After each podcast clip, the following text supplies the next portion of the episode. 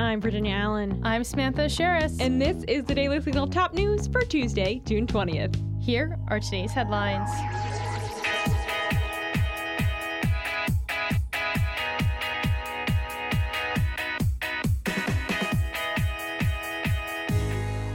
After about a 5-year investigation, it appears that Hunter Biden is not going to jail.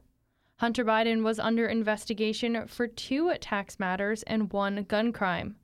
The younger Biden reportedly didn't pay income taxes in 2017 or 2018 and has an outstanding tax bill of $1.2 million.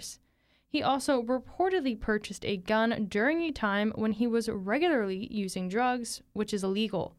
But now Hunter Biden has reached a plea agreement with federal prosecutors. And under the plea agreement, the president's son will not be going to jail. Instead, Hunter Biden would be placed on probation for 2 years. This proposed plea deal still has to be approved by a federal judge. House Oversight and Accountability Chairman James Comer was quick to criticize the plea deal on Tuesday, tweeting, "Hunter Biden is getting away with a slap on the wrist when growing evidence uncovered by the House Oversight Committee reveals the Bidens engaged in a pattern of corruption, influence peddling, and possibly bribery." House Speaker Kevin McCarthy was asked by reporters his reaction to the news of the plea deal. This is what he had to say via the RNC research. So my first reaction is it continues to show the two-tier system in America. If you are the president's leading political opponent, the DOJ tries to literally put you in jail and give you prison time. If you are the president's son, you get a sweetheart deal. Now, this does nothing to our investigation. It actually should enhance our investigations because the DOJ should not be able to withhold any information now, saying that because of pending investigation, they should be able to provide Chairman Comer with any information that he requires. Of course, McCarthy was referring to the enjoined investigations into the Biden family and a bribery scheme with a Ukraine executive. Congress is intensifying its investigations of the Biden family's financial dealings. Of particular interest to Republican lawmakers right now is an FBI informant who alleged that an executive with the Ukraine energy company Burisma paid a $5 million bribe to Joe Biden and another $5 million to Hunter Biden. The bribe was allegedly paid while Biden was vice president. Former President Donald Trump also responded to the news of Hunter Biden's plea deal.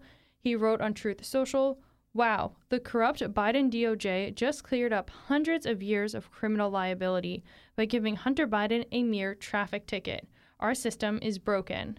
President Biden is not discussing the issue publicly. The White House spokesman Ian Sams said, "The president and first lady love their son and support him as he continues to rebuild his life."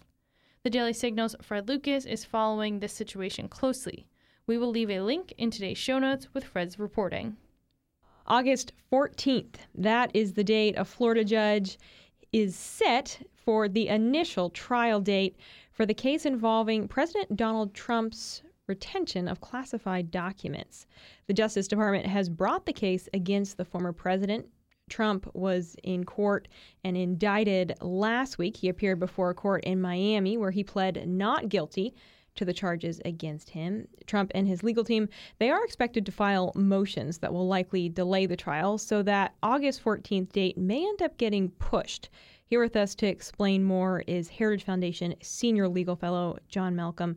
John, thanks for being with us. Oh, it's my pleasure, Virginia. Good to be with you. So explain what exactly is supposed to happen during this trial on August 14th, and how likely is it that it's actually going to happen on August 14th? Oh, I think it's highly likely that it's going to be pushed for a variety of reasons. I mean, this not only involves classified information. By the way, it's specifically classified information related to national defense information. And some of it is very highly classified, so much so that even the classification, which will have some kind of a code name, has been redacted because the acronym is itself classified.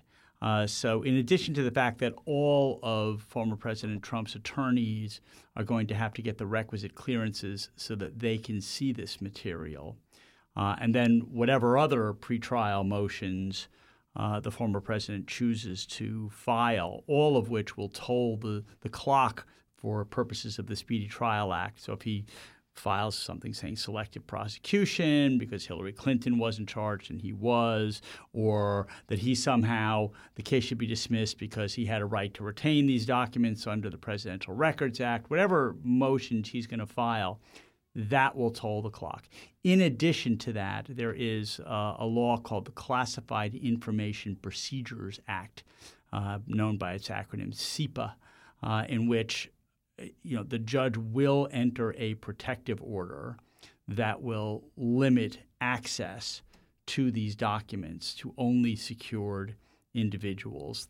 The former president may or may not still retain his clearances.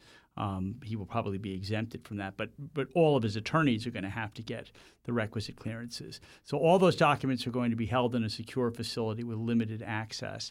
The government is going to come in under CIPA and will say, here are summaries. We are going to prepare summaries that will give the jury and presumably the public at some point enough details about what is in these documents to be able to, one, allow the defendant to prepare a defense, an adequate defense to rebut anything that's in these documents, and also to give the jury enough information so that the government can sustain its burden of proving that he willfully, unlawfully retained classified information relating to national defense. So they will have to give some idea about what's in these documents, but without disclosing the documents themselves. The judge will then assess this in camera and ex parte, meaning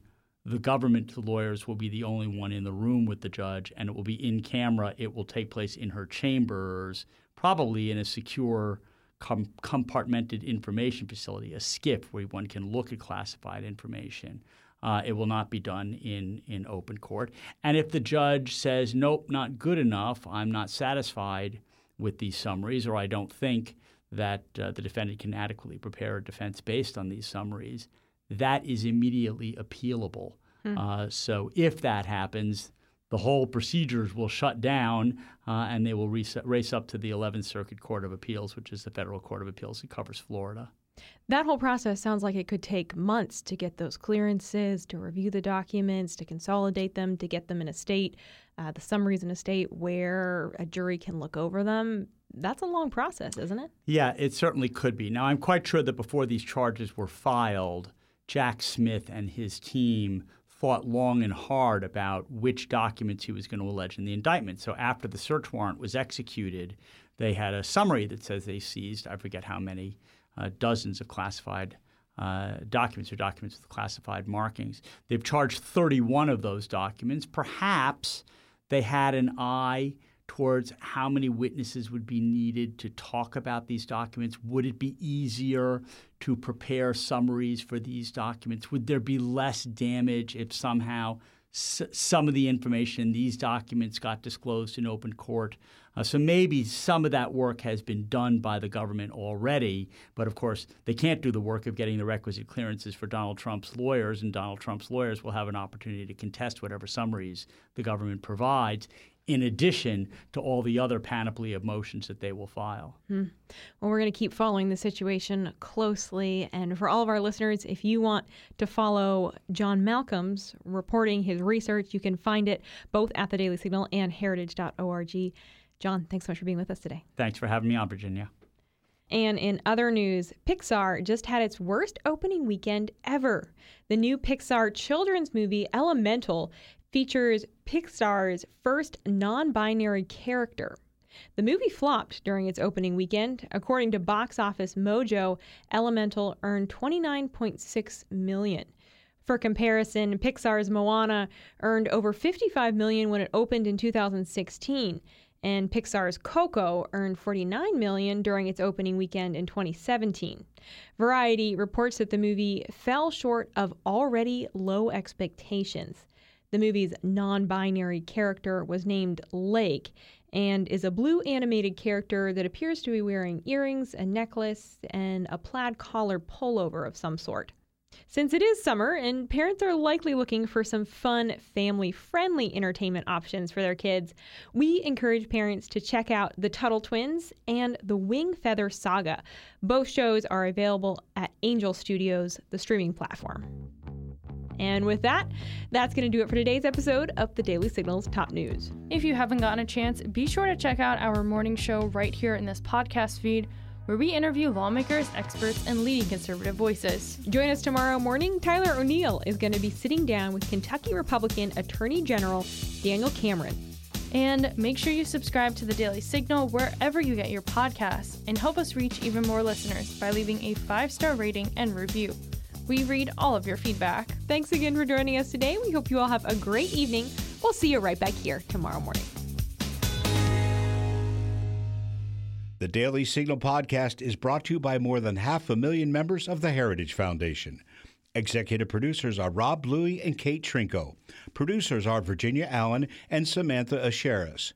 Sound design by Lauren Evans, Mark Guiney, and John Pop. To learn more, please visit dailysignal.com.